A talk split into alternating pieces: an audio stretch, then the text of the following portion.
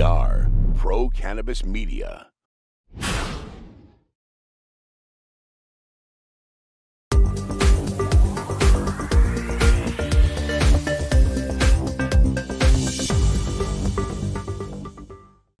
Hi, everyone. Welcome to a very special edition of In the Weeds with Jimmy Young. And today we're going to another country. That's right. We're going to connect with a gentleman that I met at CanEx 2019.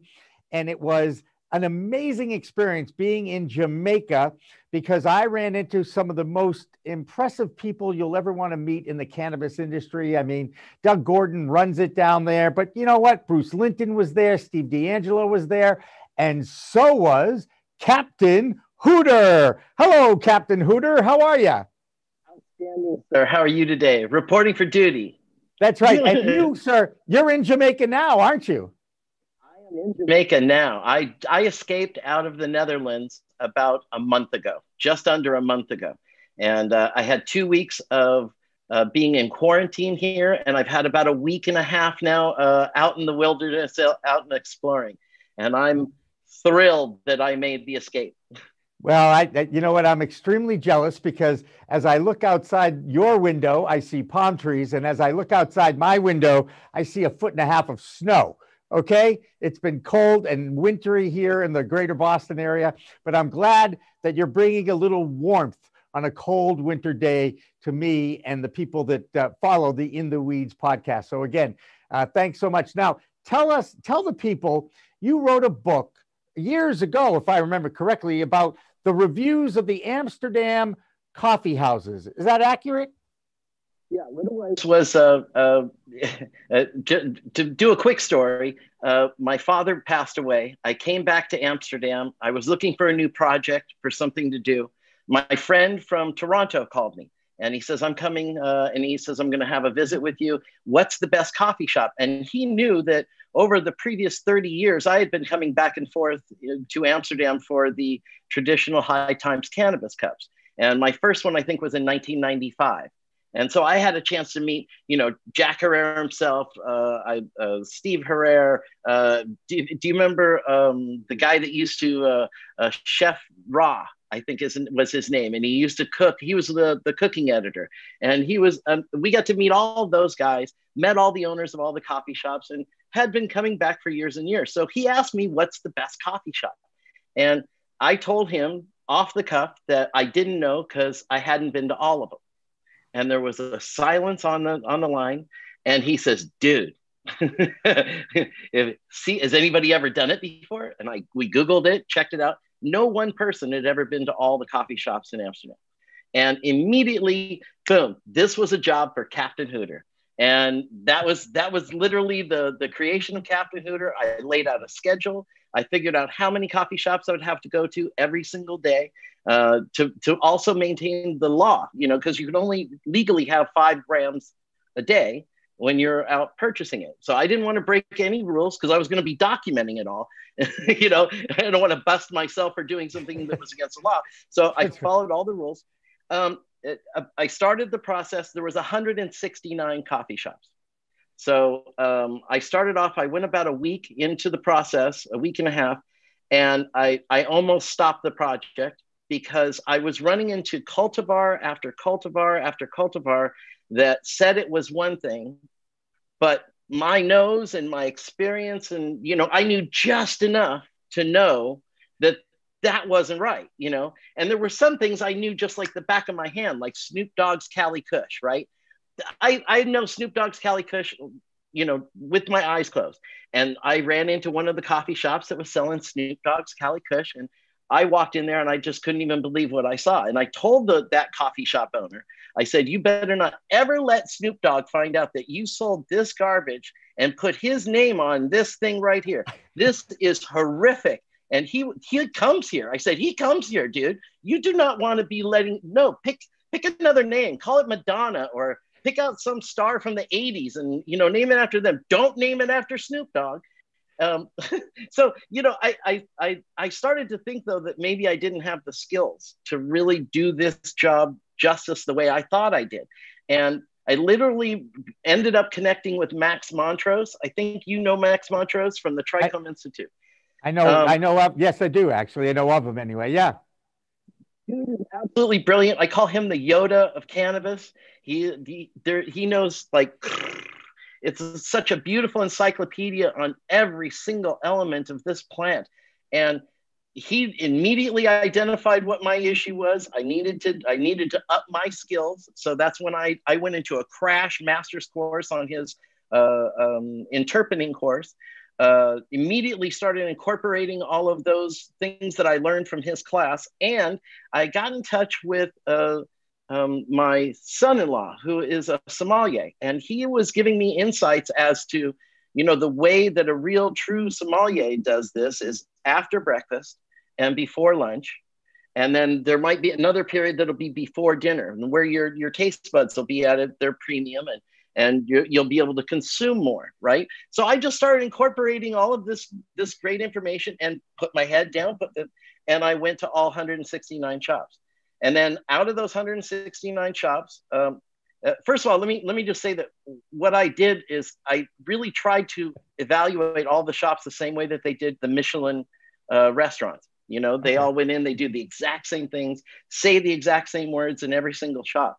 And i evaluated on five primary things, which were the, you know, the quality and the, the variety of cultivars that they had available, the overall cleanliness of the coffee shop, which is really, really important. And this was even back then. We're not even talking about now, right? Right. Um, the uh, the cannabis knowledge of the bud tenders, and I would usually had a question that I would ask them that was, you know, a general uh, question about whether I had anxiety or I had uh, depression issues. What would they recommend?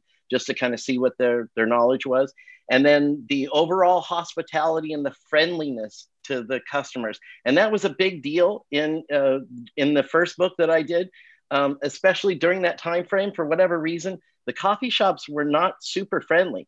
Um, they were dishing out buds like they were hamburgers. And um, I, I actually did a, a master's class uh, for their cannabis celebration, and I, I told them that. You know, I said, You're handling the bud in, inappropriately with your naked fingers like this, and you know, the attitudes, no smiles. Um, anyway, the last thing I, I rated on was also the convenience of the location and how close they were to the to good locations. I finished all 169, and then I went and I picked out 20 of the best that were there. And then I paired them with the best restaurants that were close by those coffee shops because, you know, when you're arriving. And then I broke it down on how you're going to arrive. So if you arrive by airplane, it's early in the morning.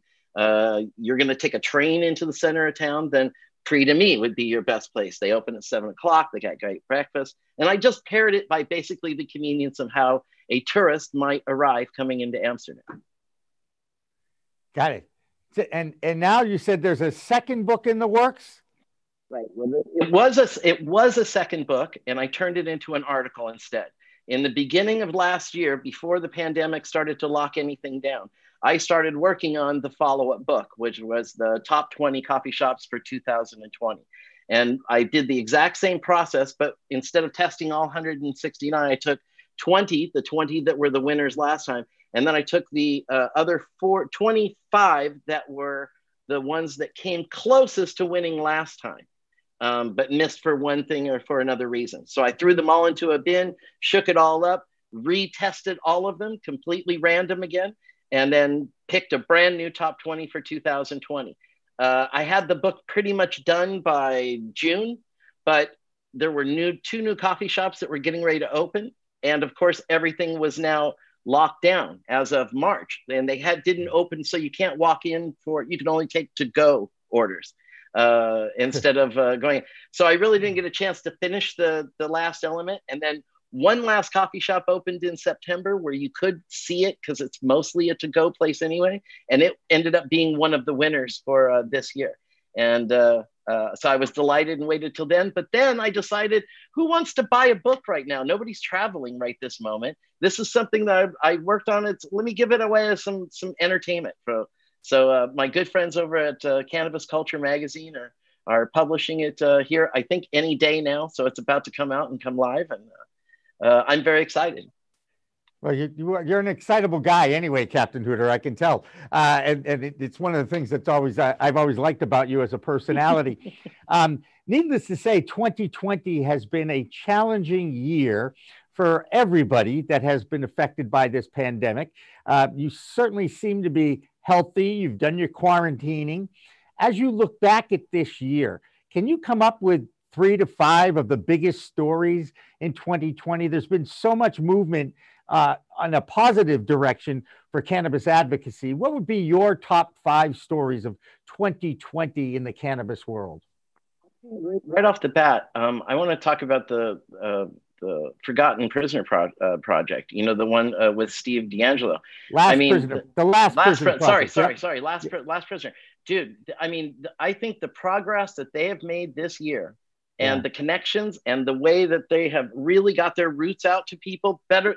I've been so impressed with them. I'm actually working right now. You know, they have the the program going on for the prisoners where you can write a letter to them right now um, yeah. while they're in prison, which is I thought was one of the greatest ideas ever. I'm working on five separate letters that I'm handwriting to prisoners for the holidays here, and uh, I, I, think that that was one of the you know the coolest things ever. Obviously, legally, there's been lots of progress, um, and when I say progress, you know, I say asterisk, asterisk, asterisk. You know, still we have no idea what's going to happen here. There's still shenanigans afoot with with the uh, with the, the election uh, I've been telling people here in the Netherlands for the last four years, whenever they ask me about Trump and ask me about the whole thing, I'm going, there's a reason for everything. And I think that the, the positive thing that's going to come out of this is that everyone's going to be so shocked and upset and disappointed by the time it's all over that we're going to have this really strong wave that's going to come in the other direction. And hopefully, it's going to be a strong enough wave that it's going to start this really heavy domino effect. Um, and I, I don't know if that's still the, what's going to happen. I'm, I'm, I'm still hoping that that's the way this is going to roll. Um, things are progressing everywhere. Today, I read a story about Belgium. Belgium might be legalizing soon.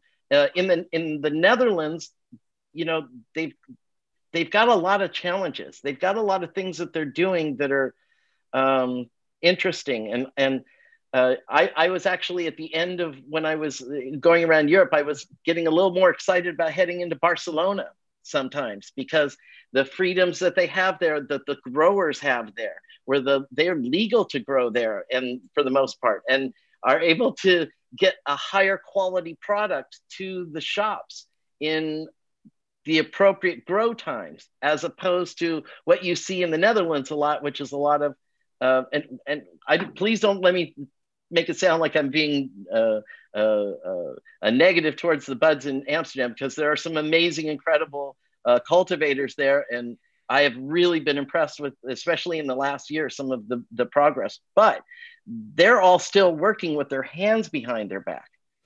You know, um, it's still illegal to be a grower. And they just started this new experiment, and they picked, uh, I think, ten or there's ten or twenty people who got licenses to be part of it. And I'm I'm very I'm I'm crossing my fingers. It's another government cannabis project. What could go wrong, right? Um... a lot of things. a, a, lot of things. That so uh, what I'm hearing is um, the five states that that voted for adult use legalization of cannabis in the United States at the uh, election time on the ballots. To me, uh, that has to be one of the biggest, if not the biggest, uh, story. The fact that the U.S. House of Representatives voted positively on the MORE Act, which, you know, in theory, if you're just dealing with the House of Representatives, you know, wants cannabis to be legalized, opening up right. the banks, expunging the records. It was a lot of progress. It went absolutely nowhere in the Senate. However, right there is certainly some movement in the Senate because all of a sudden the Senate now has approved the research bill that was handed to them last week about doing more research on cannabis. So there's more movement afoot in the United States towards legalization now than there's ever been before. My well, and it has to be in the Senate. It has to be in the Senate now, is where we have to, because I mean, we can spin around in the House all day long. And it, it, right. this is we have to make some progress. It's the reason why these Georgia election elections are so right. important. Right. Oh no. In fact, how Georgia goes is going to be how the Senate goes, and uh, the, you know all eyes are on that. And I think the runoff is January sixth uh, down there. So we're going to know certainly by inauguration day for the new president-elect Joe Biden, January twentieth, just which direction the Senate is going to be. And wouldn't it be ironic that it truly it does come down to an even split, and the Vice President-elect Kamala Harris will be deciding whether legalization or pro cannabis legislation moves forward. Um, that would be a huge, huge step, right? Isn't that ironic, right? right. No, very much ironic. Hey, do you think you're going to see the day? And again, you know, who knows? There's a couple of social clubs in California now. Massachusetts did vote that in, but that has gone absolutely nowhere since the voters said we want social clubs in Massachusetts where when do you how long? Five years ten years? Will you live to see the day when we'll have cannabis social social clubs in the united states? Well, there is one already in los angeles and uh, right. uh, I, I, I have been there and and I, I have to say that it was you know if i wanted to stretch it and compare it to like any of the other places like the hemp houses in jamaica here or uh, any of the uh, the the the cannabis clubs or the associations in, in Spain or the, uh, uh, the coffee shops in Amsterdam, that was a really beautiful coffee shop. It immediately would have went into the top three if I were say just walking in, and that's the the Lowell Cafe, right? The, right. the one that's in, in Hollywood. Um, the the overall experience and the way that they put it together and it the it's very it's I thought it was very expensive. In fact, I spent the most amount of money on an ape that I ever spent in my entire life there at that cafe. But there's one a famous old uh, uh, quote that I use all the time says the pain of poor quality endures far longer than the sweetness of good price. So even though this was a hundred dollars an ape and the most I had ever spent on on an ape, I said I'm going for it. It turned out that the cultivator was somebody called a Golden State. I don't know if you ever heard of him before. They nope. call him the Maybach of marijuana in in uh, in Hollywood. And let me just tell you, it talk about going down the rabbit hole. That was during my whole time that I was in California and Las Vegas. That was probably in the number one or number two spot of the best cultivar that I tasted the whole time I was back in the United States. Wow. And I I, tra- I tracked them down after trying that hundred dollar eighth. Everywhere else, by the way, it's seventy an eighth. Um, it's just that they add the the percentage on there like wine would happen in in a restaurant. That's what they do there. So you pay a percentage to the house in order to do it, and they bring you a beautiful tray with a bong and and papers and pipes and all the accessories you could ever want to have, grinders and everything with your eighth. So it was pretty cool. it um, does sound pretty cool. And of course, this was this pre-COVID or, or they or not? This was this was in December. This was in December. So to, to finish answering your question though, I think it's very soon. And again, it's all has to do with this next drop. Whichever happens here, wherever we go, as soon as we get to a point where things are legalized, and then we can start moving in that direction where people can start innovating, I think it's just you know, Trichome Institute is just getting ready to open a new class on culinary, and it's tied in with one, one of the culinary institutes. Um, uh, legitimate industry are coming in, and they're coming in at a, at a pretty quick rate. And I think that it's just a matter of time before, and the one place that it isn't going to change is in Las Vegas, like in the casinos, right?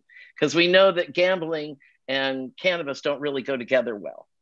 Um, alcohol and gambling go together beautifully. But cannabis and so so those things still don't gel and i don't expect to see any kind of the casinos doing anything. But i do think that you're going to start seeing resorts. Like there's one here in, in jamaica that just opened up its own hemp house. Um, uh, da, da, da, uh, what's the name of it? Uh, hedonism. Hedonism II.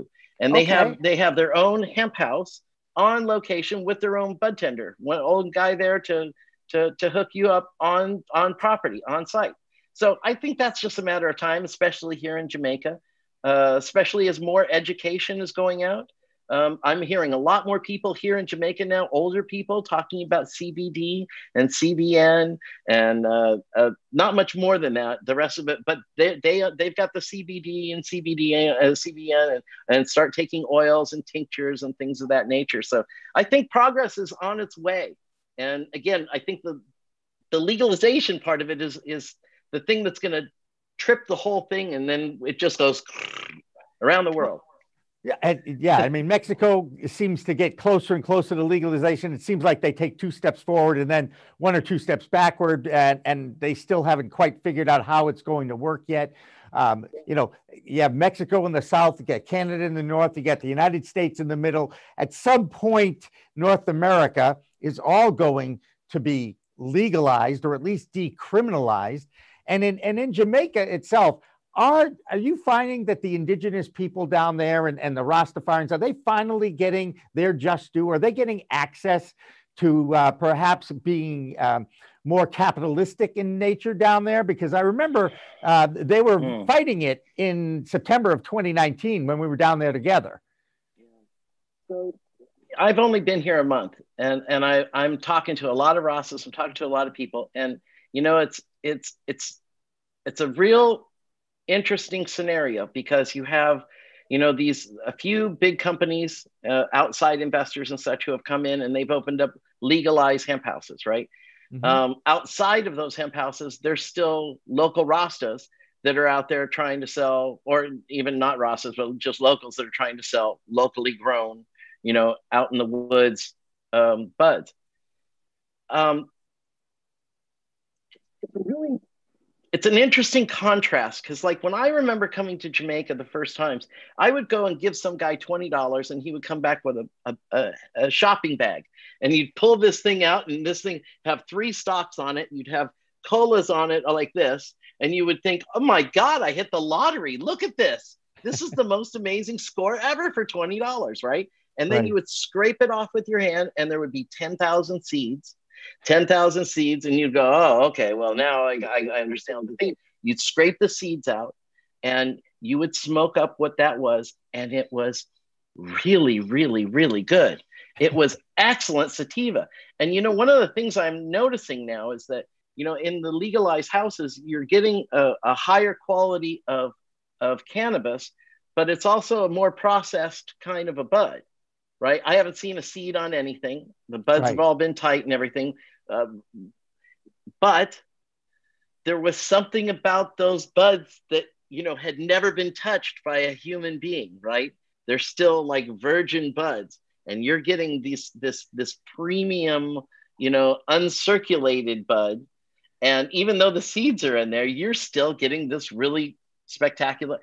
I still have a place in my heart for those buds you know? And and i'm smoke i'm getting really great high um, uh, high quality buds since i've been here. I've been to uh, five different uh, hemp houses so far since i've been let free. Uh, i've been very impressed with everyone. They're all doing a professional job. There's lots of great options. The place you went did you go to island strains? I, I remember that uh, one of the nights was there a party was there a party there? Yeah. there was one place on the hip strip to I went to. I know we went to Kaya. That much I remember. Okay. well, there was the the other one. I think I think is is Island Strains, which is right on the hip strip there, and it's right next to um, uh, the uh, Margaritaville. Um, I think, I, think, that's where we were. I look. Right. There was one night that I'll admit I re- kind of remember it. Um, you know but it was such a the whole place it was the whole time we were down there it was so laid back and yet you had great access to some amazing speakers and but you know you, I can't compare it with any other convention, to be honest, because of the fact that everybody was just hanging out talking to each other. It wasn't like there was a lot of planned activities, if you catch my drift, right? And we had access to everyone. I mean, I right. sat and talked to Bruce Linton for 15 minutes after his roundtable thing, uh, you were talking to. I mean, everybody uh, uh, to be able to speak to Steve DeAngelo, uh, you know, was was also a, truly an honor, right? Um, yeah. There, it was it was a really wonderful, wonderful experience. The Jack Herer Cup also was great. That's where I got a chance to meet uh, Bali, the, I believe is the owner of uh, the Kaya coffee shops, and and uh, uh, they they won awards, I believe. They won a couple of awards uh, uh, during the event. So yeah, it was it was spectacular. Um, th- th- to get back to finish your your answer though about the coffee shops in the United States, I'm going to go with I'm going to say one year from the time that everybody's legitimately in place. I okay. think that the economic pressure is going to be really strong in all these countries. You're going to have to do something to get these people employed and give them opportunities to make money. And I think legalization is one going to be one of the the the easy answers actually the easy answer to make because then people can go to work right now and there's a workforce in place and a distribution system pretty much ready to go around the world. And you know, you've got uh, Luxembourg and Switzerland, which are a bit ready to flip, and that'll take another section of the world. Uh, it'll be down to like China, North Korea, and Russia. Oh, North Korea has buds, so China and and uh, Russia will be the only places you can't get any weed. There you go. Well, that's all right because they're not on my bucket list anyway. Uh, but all of Europe is. Um, I do want to go back to uh, something we were talking about before. And of course, you know, you're so entertaining, I completely lose my my train of thought. But I, I do want to ask about um, where are we going to be when, and, and do, you, do you expect the social clubs? And oh, I know where I was going. Now I got it. And of course, it, you know, it always comes back to you in a few minutes. It's like a delay. It's like a weed delay. And no, I'm straight right now. So ask the Rastas, who are one of the most spiritual people who understand yeah. the power of this plan and understand that God put it on this earth for a reason. And now people are discovering what that reason is the interaction with the endocannabinoid system, all the science and research around that. Do you think that God did COVID in other words, put COVID on Earth, this, this horrible virus that has killed way too many people, not only in the United States, but all over the world, this horrific pandemic. And now they're giving, they're giving, it's an opportunity for cannabis to emerge as almost like a saving industry mm. to regenerate the economy. Is that weird? Yeah, you know, uh, it depends on which direction you want to go. If you want to jump into the Elon Musk category, where we're talking about this is all a software program and everything happens based on uh, uh, predisposed uh, pre-existence of humans, and they're doing that, that's possible too. Uh, if you want to go for Jah is making it happen, I'm down with Jah. I'm down with any kind of uh, a spiritual being that, that is making things happen. I think there's, you know, one of the reasons I'm here uh, I don't know if you remember the last time when, when we were here, but uh, do you remember Jonathan Hirsch? The, you know the name, was, yeah. Okay, so uh, Weedstagram 416. He is a, uh, a, a cannabis professor. He's one of the best growers I've ever seen. He's brilliant. He's an expert at concentrates. Um, uh, talking to him and listening to him is like listening to Encyclopedia of Weed, also. And when he and I left some of the sessions at CanEx last year, we went outside and there was a group of Rastas that were growers and uh, one of the guys brought out his bud and i always carry my microscope with me and i always have a black light with me and i always have so so i said oh let's see what you got pull it up and the first thing i did is hit it with a black light and it was it had mildew all across the back of the bud Whoa. And I, I went, oh, oh, oh, well, do you see this? And, and he went, what's that? What's that? What's that? You know, and uh, Jonathan explained to him, you know, this is what's going on. This is how you could fix this. This okay. is it. Then and the next guy came and he came and he started with this really long uh, sales pitch with it. Oh yeah, we come from five different generations that would pass this down, this land race. And I I I work from morning to night. And I told him at one point, I said, okay, no more. I showed, pulled out my microscope, my big one, and I said, this is the truth. And I've I went through Amsterdam and heard every story and everything. I stopped listening to what you tell me. I'm going to let the flower talk to me, and I pull it up, and then I can look, and then you know that's that's really what interpening is: is being able to ascertain the quality of a bud and what kind of effects it's going to have on you. And I can also I'm checking for things that that labs don't check for. You know, I'm looking for bugs. I'm looking for how old this is. I'm using my uh, aroma techniques in order to develop an idea of how strong this is, how long it's been, uh, if it was cured properly, all these different things, right? And so I, I said, this is the truth.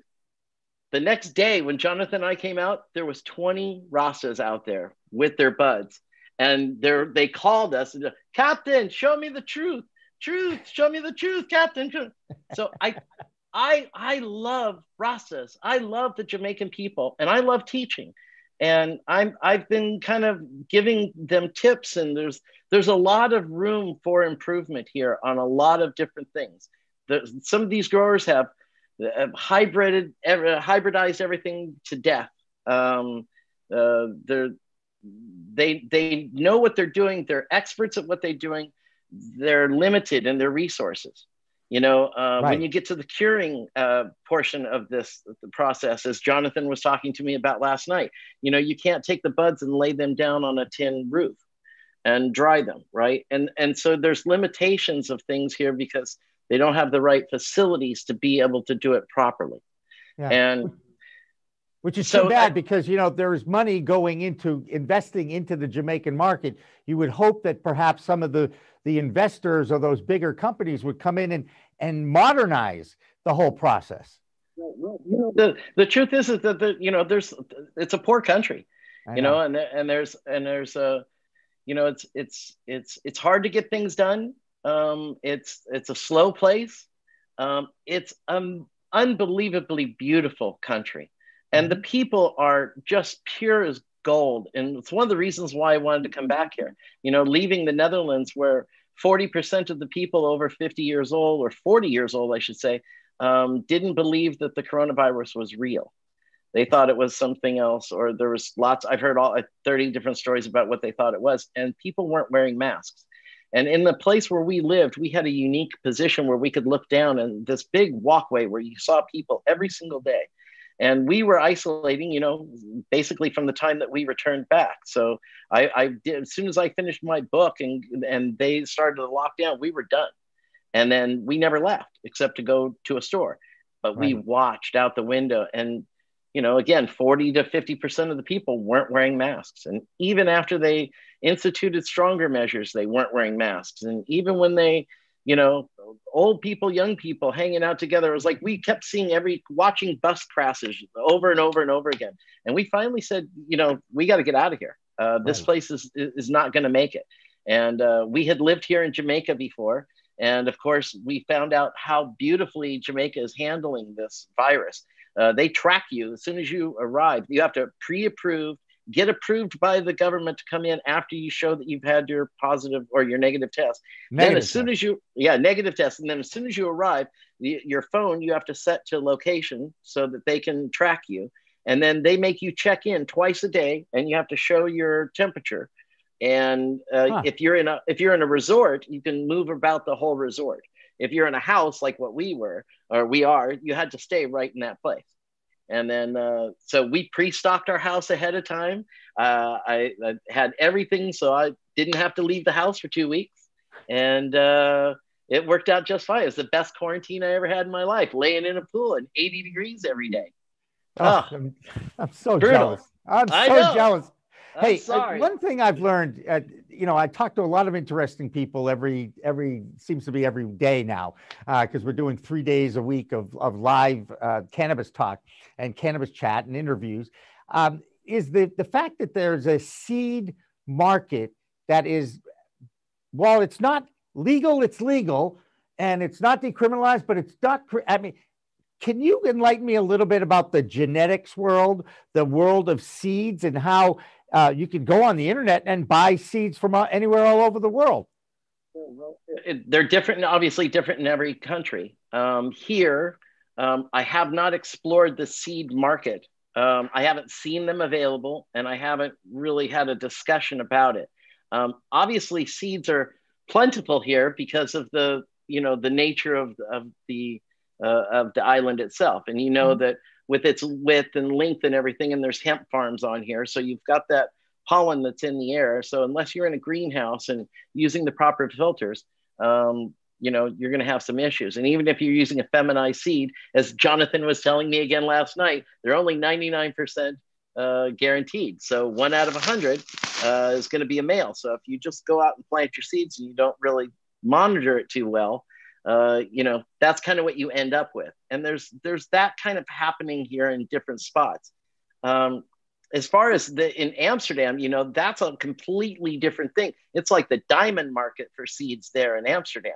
And you also have the London seed market, which is also, uh, I think, something that people don't talk about enough. The London seed market has some really exclusive cultivators utilizing that. I know that the people in um, uh, GG Strains, the original people who created uh, Gorilla Glue, uh, mm-hmm. was selling some of their uh, seeds through that through that market as well. There was a that, that, that was a lawsuit, so you can't mention Gorilla Glue anymore. Am I right? It's just GG, GG Strains. GG yeah, yeah, yeah.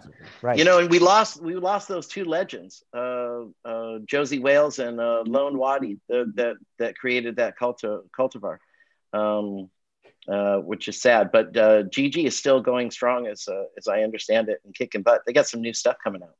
Of course they do. Hey, Captain Hooter, I always enjoy uh, hanging out with you, talking with you. I learned so much. First of all, we know it's captainhooter.com. Uh, and uh, you, you want to give yourself uh, another plug and how people can find you if you want to be found, of course.